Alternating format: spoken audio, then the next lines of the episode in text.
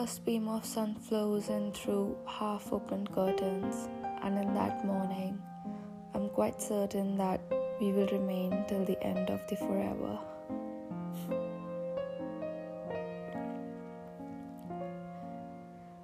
Steps lead me towards your floor, and on my way, I realize how you have the key to my heart.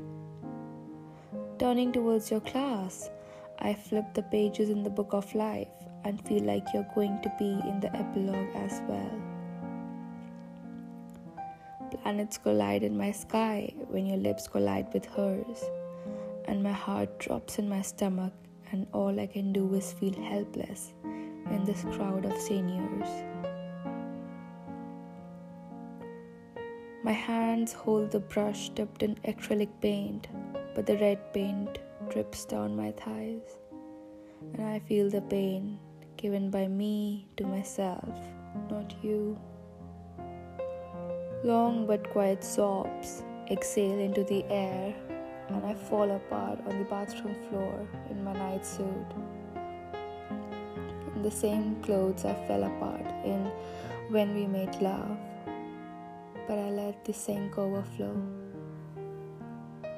Stars fall down, and you scream at me for disclosing a little secret, but you're quick to use the concealer even though you always hated made of base and preferred natural beauty.